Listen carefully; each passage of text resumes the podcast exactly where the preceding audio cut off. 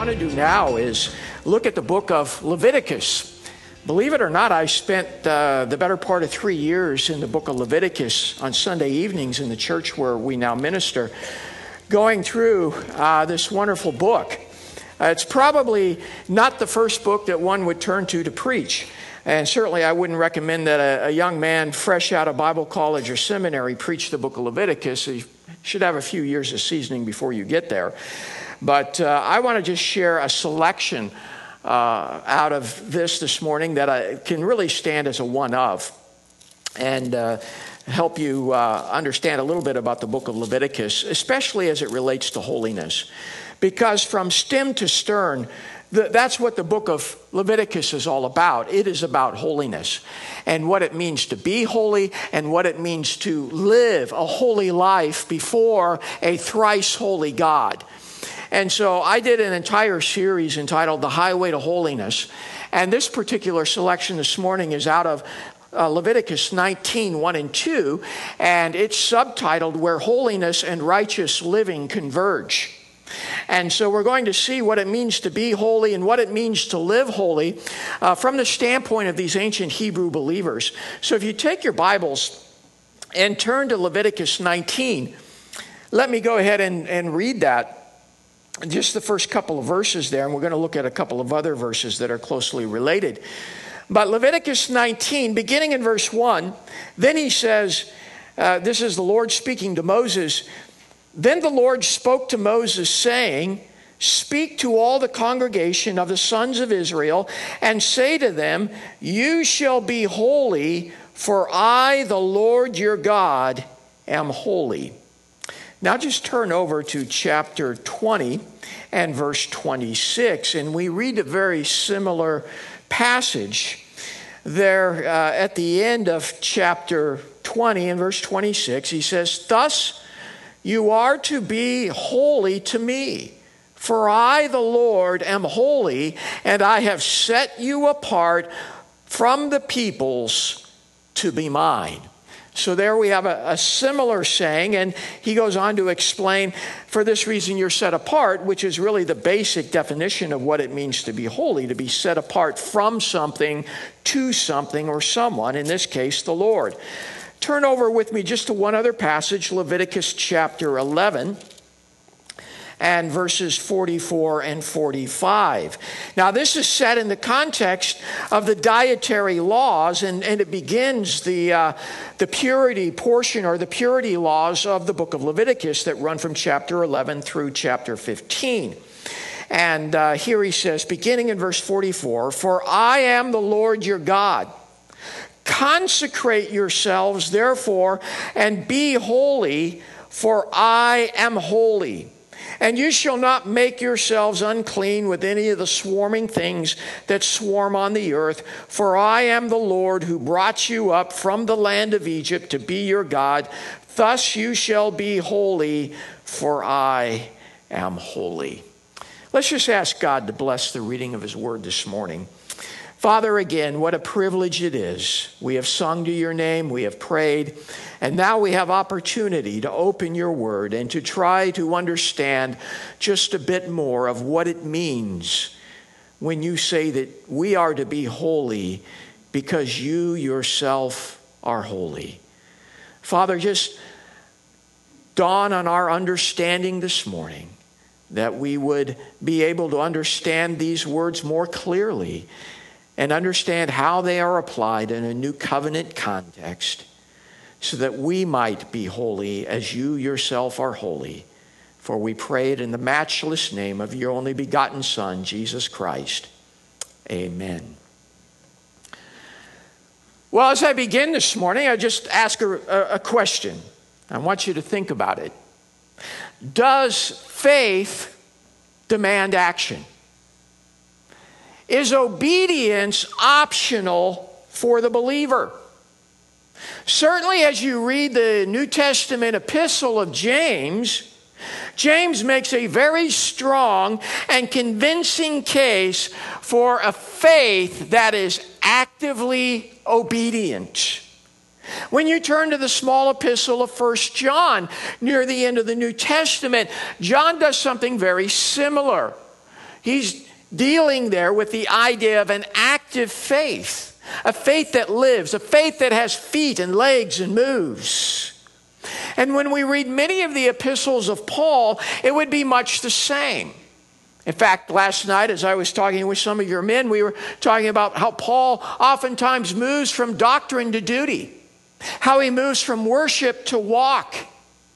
Because that theology that he is so fond of teaching and preaching ultimately is to live. It is to have feet. It, it is to have hands.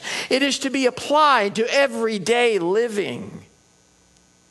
If you hear some in certain Christian circles talk today, you would think it is entirely permissible to pray what is called the sinner's prayer and then make claims and professions of a faith that never seems to have any life. That's incongruous.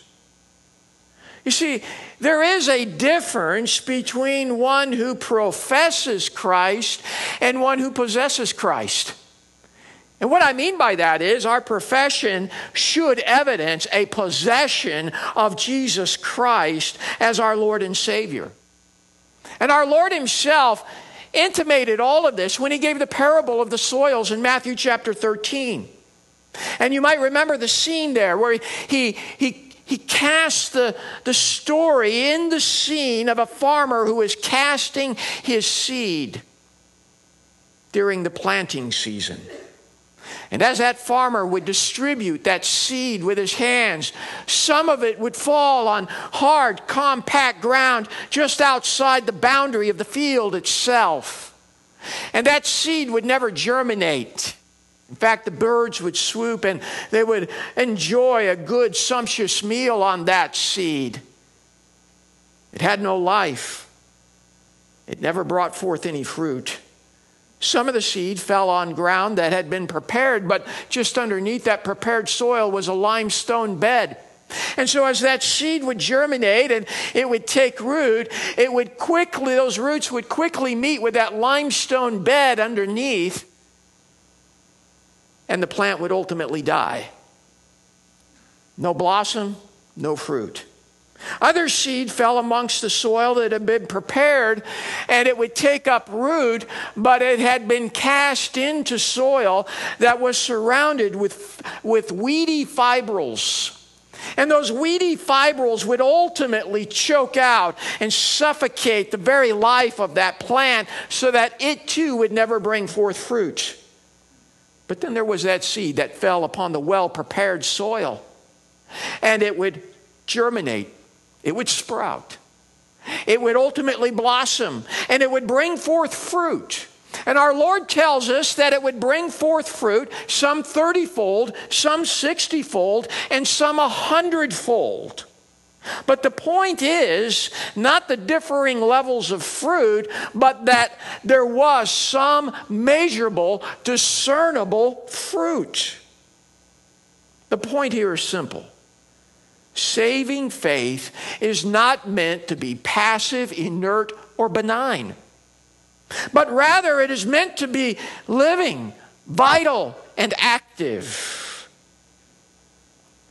And as we come to Leviticus 19 this morning, what we find is a passage that combines these ideas,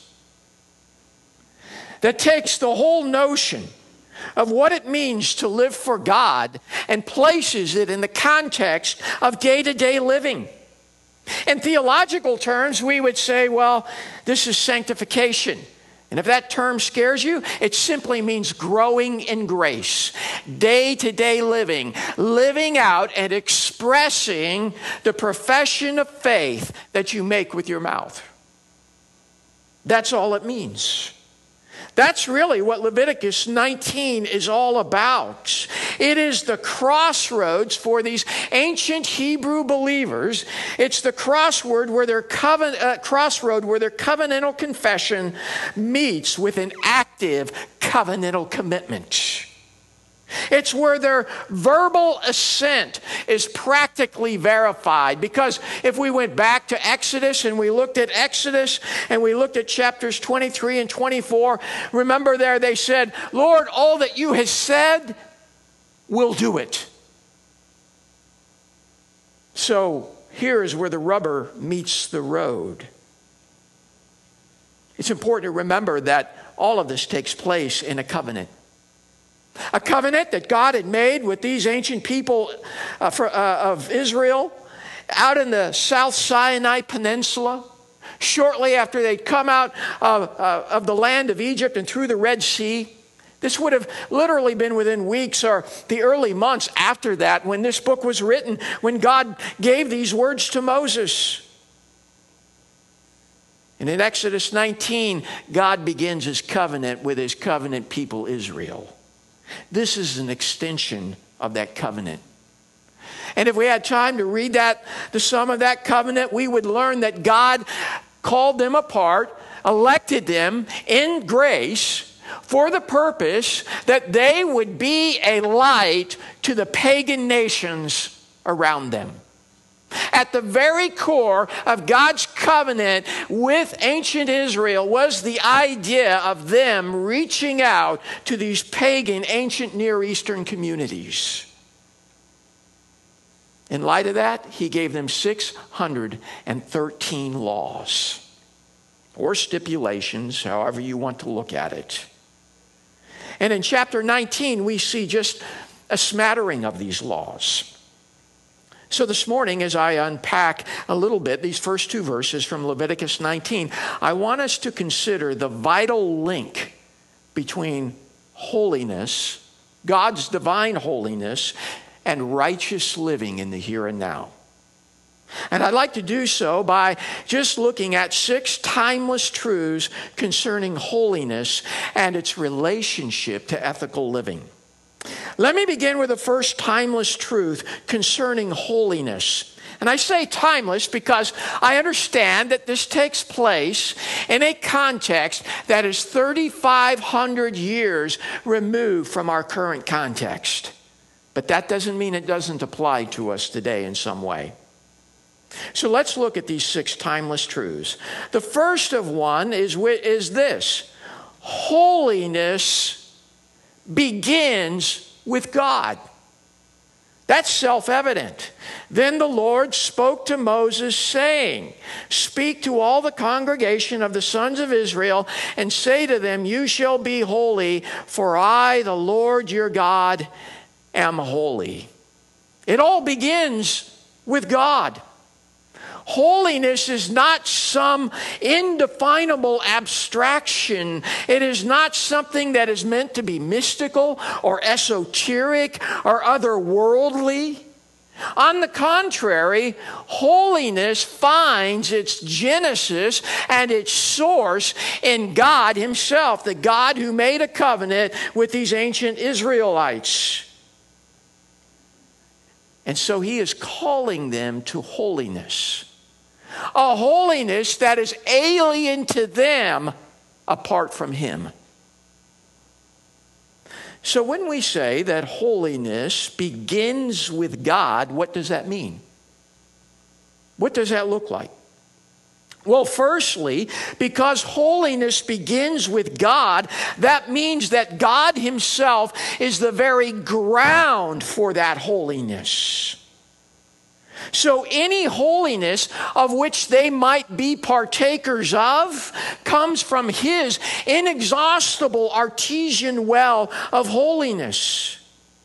Because holiness circumscribes the entire character of who God is. In fact, when we talk about all of the wonderful, matchless attributes of God, we could actually qualify each of them with the adjective holy. When we talk about the truth of God, we can talk about the holy truth of God. When we talk about the kindness of God, we can talk about the holy kindness of God. When we talk about the grace of God, we can talk about the holy grace of God. When we talk about the love of God, we should talk about the holy love of God. And we need to define our terms in the context of God's holiness because holiness gilds the entire character and sum of who God is. And when one is in a saving relationship with this incomprehensible, inscrutable God, we need to understand that He graciously communicates holiness to His vessels of grace and mercy. In a sense, God is the one stop shop for what it means to be holy. So He is the ground of this holiness.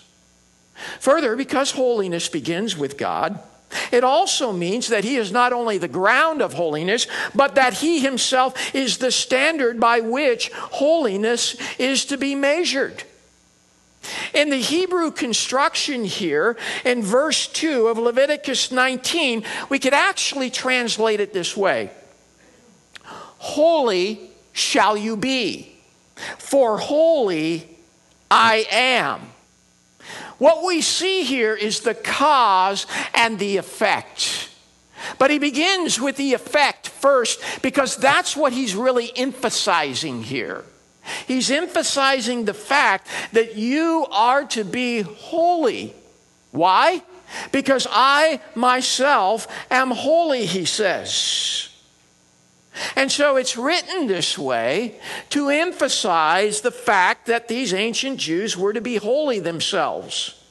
But it wasn't because of anything that was resident in them. For their holiness is a derived holiness.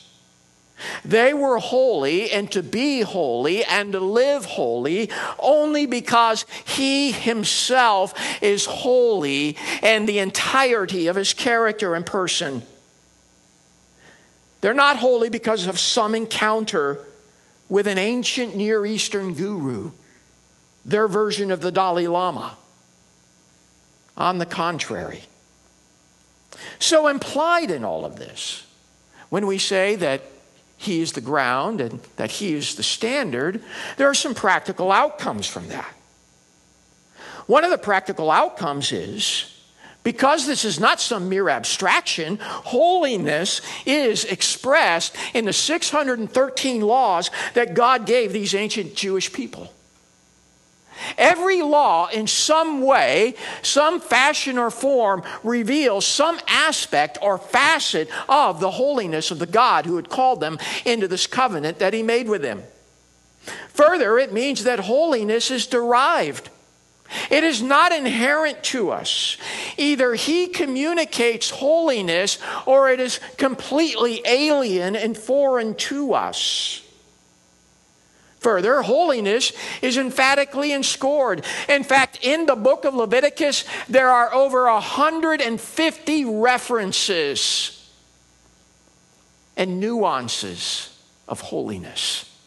From stem to stern, the book is all about a holy God who wants a holy people, a people who live differently who live on a different with a different standard on a different plane not like those around them Further, holiness is a state before it's ever an action.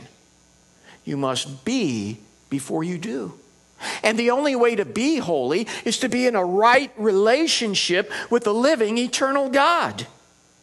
Further, implied in all of this is holiness is absolute. It is not relative in its makeup. It can be quantified. And the way that it is quantified is through the various laws that God gives them. That serves as a gauge. There are certain things that one does and does not do as a result of being in a holy relationship with a thrice holy God. We live in a world that hates absolutes, don't we? They don't like those distinctions.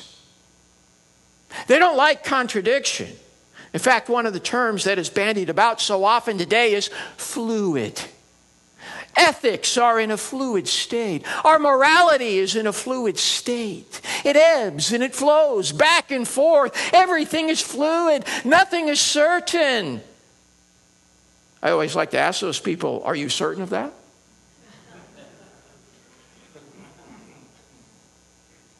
In spite of what the culture around us might have to say, there are those who have been roller skating on the slippery slope of immorality with rocket powered roller skates, and they've recently taken to cliff diving with nothing below but a concrete landing pad. Those who have called for moral and ethical nonsense have seen that it has come.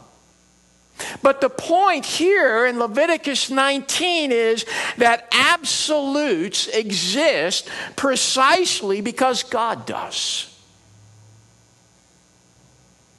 Holiness begins with God, it's grounded in Him. He is the standard by which it is measured. Finally, to say that God is holy, or holiness begins with God, is to imply that God, therefore, gets to define what it means. I don't get to define it, God does. Why? Because it's inherent and distinctive to Him, unless He chooses to share it. And so He defines it. And the way he defines it is through his law. So holiness begins with God. The second timeless truth of holiness is this holiness is a statement of God's exclusivity. It's a statement of his exclusivity. Again in verse 2, let me just read it again. Speak to all the congregation of the sons of Israel and say to them, You shall be holy, for I, the Lord your God, am holy. Now, again, in the original Hebrew, this conveys the idea of emphasis here. At the very end of verse 2, we could translate it this way I, and I alone, am your God. I and I alone am entirely, completely, and utterly, comprehensively holy. It's a stark reminder of their covenant commitment, which they had bound themselves to in the book of Exodus. They didn't have to do like the pagans and the ancient Near Eastern communities had to do, where they had to run around and they had to broker deals and they had to lobby their gods and goddesses so that they could hopefully secure the favor of these various gods and goddesses. Ancient Israel had it easy. There was only one God. And to him they must run, to him they must flee. But they needed to understand that he is a God of exclusivity. There are no other gods. In fact, the first three commandments start on that very premise, do they not? Have no other gods before me. You are to make no graven images, and that you are not to take the name of the Lord your God in vain. And so blaspheme him so he's an exclusive God. Yahweh demands, uh, the Lord here demands singular devotion. And all throughout chapter 19, and I don't have time to read it, he'll use terminology like my statutes, my ordinances, my Sabbath. Again, underscoring his exclusivity. The New Testament equivalent to that we find in passages like John 14, 6. I am the way. I am the truth. I am the life. And no man comes to the Father but by me. Or Acts 4:12, neither is there salvation in any other, for there is none other name given under heaven whereby uh, among men whereby we must be saved. He's an exclusive God. His sovereignty encompasses uh, all that is. Because he's an exclusive God, he does not tolerate competing or contradictory views of who he is. He would not and he does not take kindly to the pluralism of the day, which essentially states that truth is found in a buffet of beliefs, and we just go through the buffet line and we take a, a sampling of this and a sampling of that, and somehow we add it all up on our plates, and somehow that bounces out to truth. Not so in God's economy. So holiness finds its genesis in God. Further, holiness is a statement about God's exclusive nature and character. and it's sovereignly expressed through his laws. He knows what is best for us, just as the parent knows what is best for the toddler. That leads us to a third timeless truth concerning holiness, and it's simply this holiness is meant to be applied. Again, it's not mystical, it's not esoteric. God's laws are directly informed by His character for His people and that specific context. There is no ambiguity. There is no abstraction where God's law is concerned. The problem isn't with God's law, the problem is with us. He defines these laws, He regulates. And the essence of these laws that he gave ancient Israel were meant to regulate two basic relationships. Firstly, the vertical relationship that they had with God Himself, and secondly, the horizontal relationship that they had with one another and those around them. So, what does it practically mean or look like when we say holiness is meant to be applied? Well, firstly, it means this it, it is impossible to divorce ethics and morality from theology since morality is rooted in who God is. You, you can't possibly have a cohesive standard of ethics and morality divorced and separated from who God is. And he gives them a good taste of this all throughout these 37 verses in Leviticus 19. For 16 times in these 37 verses, he uses this rec- recurring phrase or formula I am the Lord. Or it's the elongated, unabridged version I am the Lord your God. And when he uses that terminology, he's underscoring something, he's emphasizing something. Why are they to do these things? Because I am the Lord your God, he says over and over and over again. And when humanity severs the tie between ethics and theology, do you know what we get? The mess we see today. We get abortion on demand, euthanasia, pansexuality, self identified genders, redefined marriage, and now we even have self identified ethnicities. Choose your ethnicity. In the midst of this mess and absurdity, I've decided to re self identify as a trans chronological. I am a 16 year old boy trapped in a 54 year old man's body. And I'd like to go down to the local high school, sign up as a high school junior parentally, because I'm always 16. And I'd love to see the response. How would you like to have that guy in your class?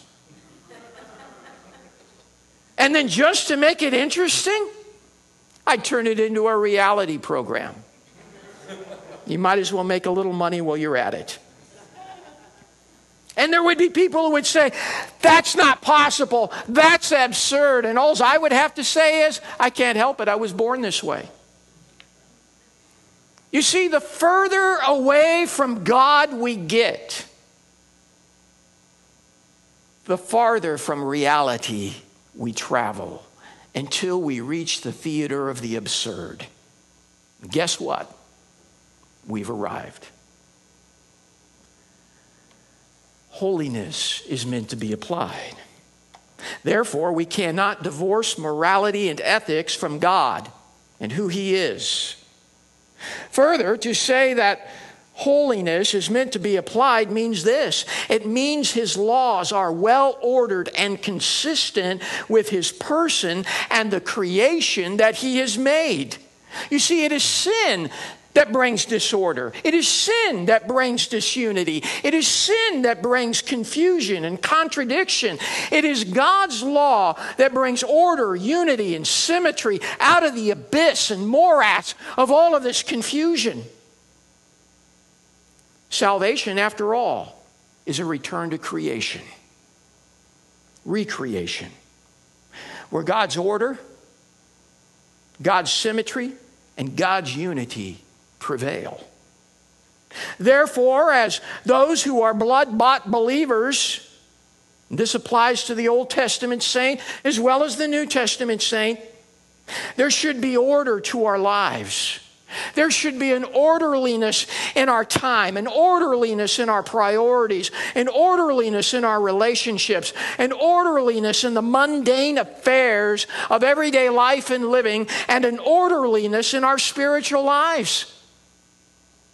As I preached through the entire book of Leviticus, one thing that I learned is there's order to God, an order to the way worship should be done. That is why he prescribed it the way he did. It may not make sense to our 21st century mindset, but it certainly made sense to them.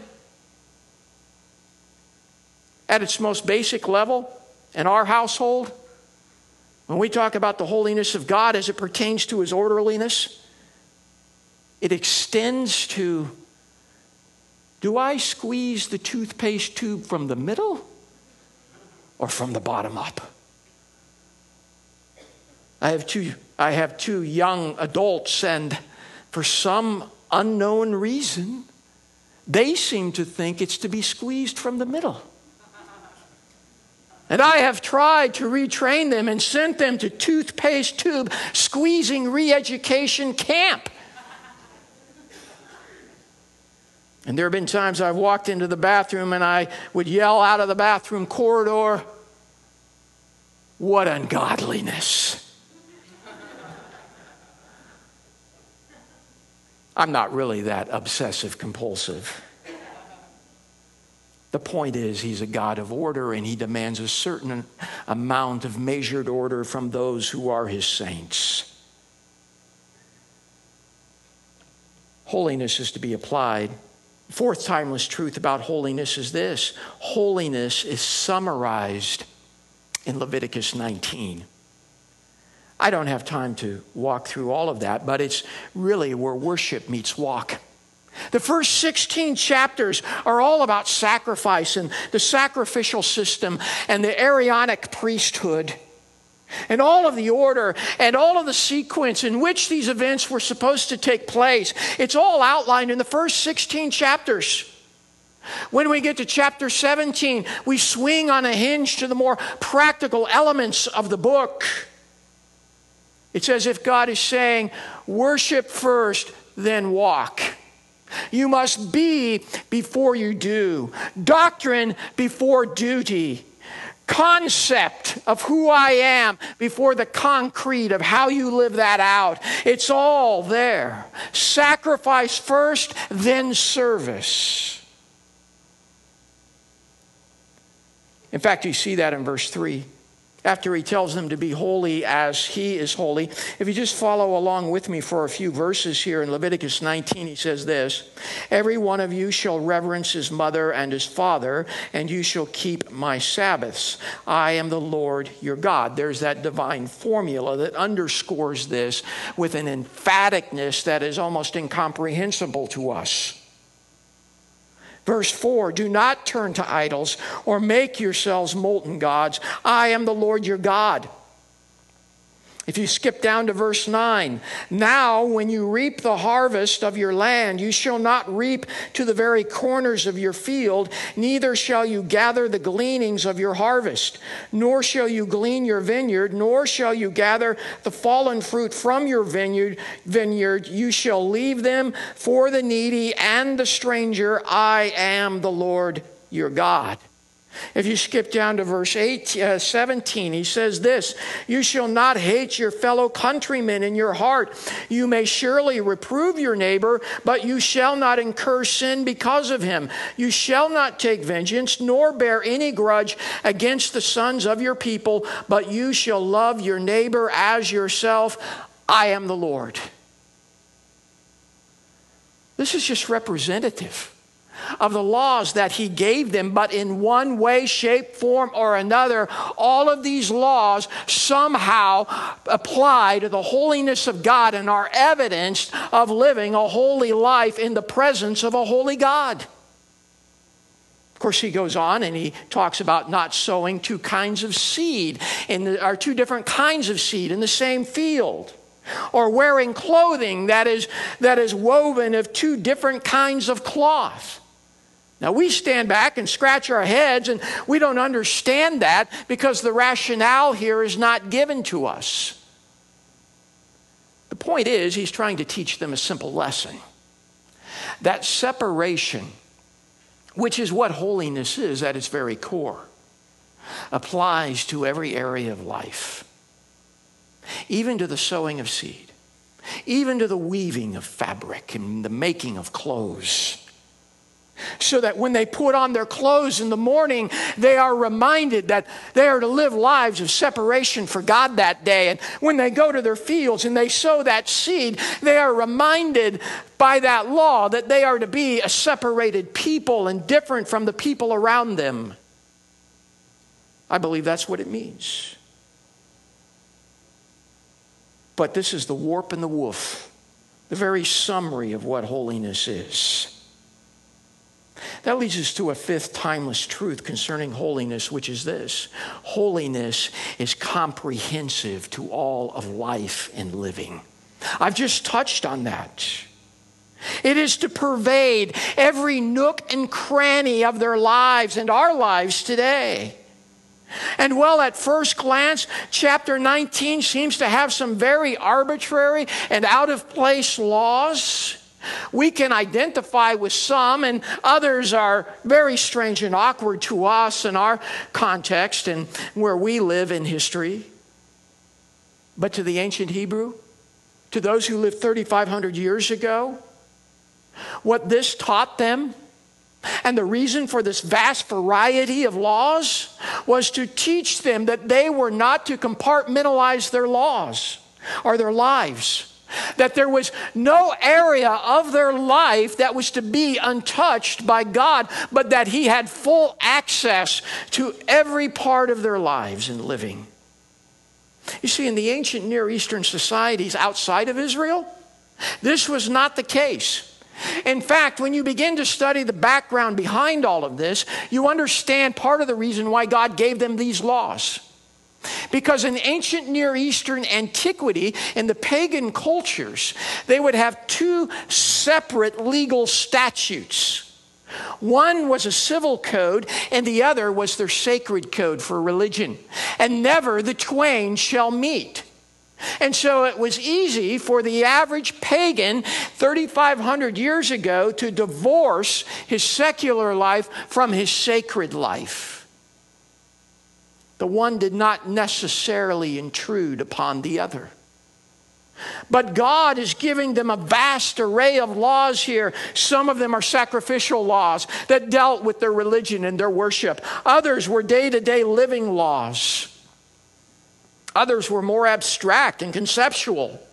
But the point is that every area of their life was somehow to be impacted by this, and that they couldn't isolate the sacred from the secular. So we have this great mix of laws in chapter 19. Some of them ceremonial, some of them civil, some of them a combination of both. The point? God is to be in all of my life. There is no stone unturned where God is concerned and where my life is the emphasis. For us in the New Testament, we have a wonderful corollary. Remember when Paul said, Whether therefore you eat or you drink, or whatsoever you do, you do all to the glory of God every area of our lives. In the day to day choices, circumstances, and situations that present themselves, we should reflect in some way on the holy character of God and figure out how, the, how holiness is applied to that given situation. Finally, not only is holiness comprehensive to all of life and living, but a sixth timeless truth of holiness is this holiness is the believer's high calling. Leviticus 19 applies to a group of people who lived 3,500 years ago, but we live in the 21st century. So, how does all of this apply? Well, turn with me, please, to 1 Peter chapter 1. Peter certainly referenced what we just looked at in Leviticus 19. And in 1 Peter chapter 1, and beginning in verse 14 of 1 Peter 1, Peter says this to a persecuted group of believers in what is now uh, modern day central Turkey in Cappadocia. He says, As obedient children, do not be conformed to the former lust which were yours in your ignorance. But like the Holy One who called you, be holy yourselves also in all your behavior why? Verse 16. Because it is written, You shall be holy, for I am holy. This applies to us as New Covenant, New Testament believers. What God said to these ancient Hebrews 3,500 years ago still echoes throughout history today. Holiness is the believer's high calling. And it's inclusive to all believers in all places at all times. It's a corporate calling for those who are God's. The entire ancient Hebrew community was governed by the same law. There were no exemptions, there were no loopholes. There were not two separate law codes, one for the leaders and one for the people. Even the strangers and aliens in their midst were governed by the same law. It is no different today. We are all governed by the same laws and commands that Christ Himself gave in the New Testament. It's inclusive to all of us, whether you're in Cape Town, South Africa, or Hollister, California.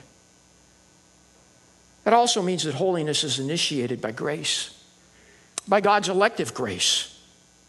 This presupposes a special elective relationship that responds to the demands and dictates of the covenant that God gives his people.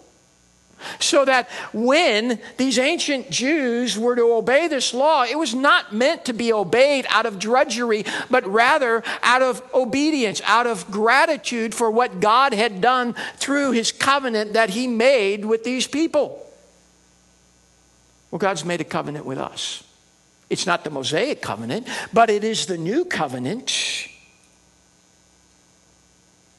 And the commands that he's given us are to be seen in the framework of that covenant. They should not be grievous to us, but rather they should be a joy. They should be a delight because of so great a Savior and so great a salvation. Holiness is now redefined, of course, in a New Testament context. It is true we're not under the Levitical law in the way that the ancient Jews were. And law was never meant to be a means of salvation for them. Rather, it was an outworking of the salvation that they already enjoyed, enjoyed as a result of the covenant that God made in Exodus 19 and 20 with them. Christ is the end of that law, He is the culmination. He fulfilled every righteous demand and mandate in the law and we now serve the law of Christ as his blood bought possessions. And this means, among other things, that because he fulfilled the law, this Old Testament Levitical code and all of the other 613 laws are now reinterpreted through the person and finished work of Jesus Christ. So it isn't that these laws don't apply to us, but rather now that these laws, ancient laws, have Jesus Christ superimposed over them, and they are now reappropriated in our context, which is a non theocratic, non Mosaic, covenanted, non nationalistic context called the Church of Jesus Christ. So it isn't that they don't apply, but that they apply in a whole new way. 2 Timothy 3:16 All scripture is God breathed. And he goes on to say, it is therefore profitable. And it's profitable for four things doctrine, exhortation, edification, and training in righteousness, which is ethical living. So it applies in some way in a new covenant context. What's the grand conclusion on all of this? Holiness finds its beginning in God. It is conveyed through His exclusivity as God. It is expressed to His people in regulative principles called the law. It is summarized in Leviticus 19 it is therefore comprehensive in its scope, applying to every area of our lives, and it is the believer's primary calling to seek to be holy and to live holy because he himself is holy. I can summarize it with the words of Christ. When he said this in Matthew 22, beginning in verse 37, and he said to them, You shall love the Lord your God with all your heart, with all your soul, with all your mind. This is the great and foremost commandment. And the second is like it you shall love your neighbor as yourself. On these two commandments depend the whole law and the prophets. It's all wrapped up in that loving God and loving those around us. Let me conclude with this 1 Peter 2 9. You might be sitting there saying, Brother, you're, you're a missionary. You didn't preach on missions this morning. Well, let me conclude on that, that note. 1 Peter 2 9, but you are a chosen race, a royal priesthood, a holy nation, a people for God's own possession. He's quoting from Exodus 19 verses 5 through 6. And he goes on, so that, and here's the reason why they are chosen race, royal priesthood, holy nation, a people for God's own possession, so that you may proclaim the excellencies of him who has called you out of darkness into his marvelous light. You see, at the last, ancient Israel's conduct was to serve as a witness to the nations around them. And if we are to serve as a light in the 21st century to the world around us, we must understand our calling to be holy as He Himself is holy. This is the catalyst for evangelism. This is the catalyst for missions. This is the catalyst for Christian service.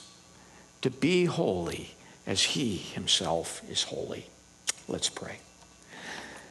Father, I thank you for this wonderful opportunity. I thank you for these dear saints here in Hollister, California at Grace Bible Church. And Father, I just pray that you would bless them, that you would strengthen them. I thank you that you're doing a great work here.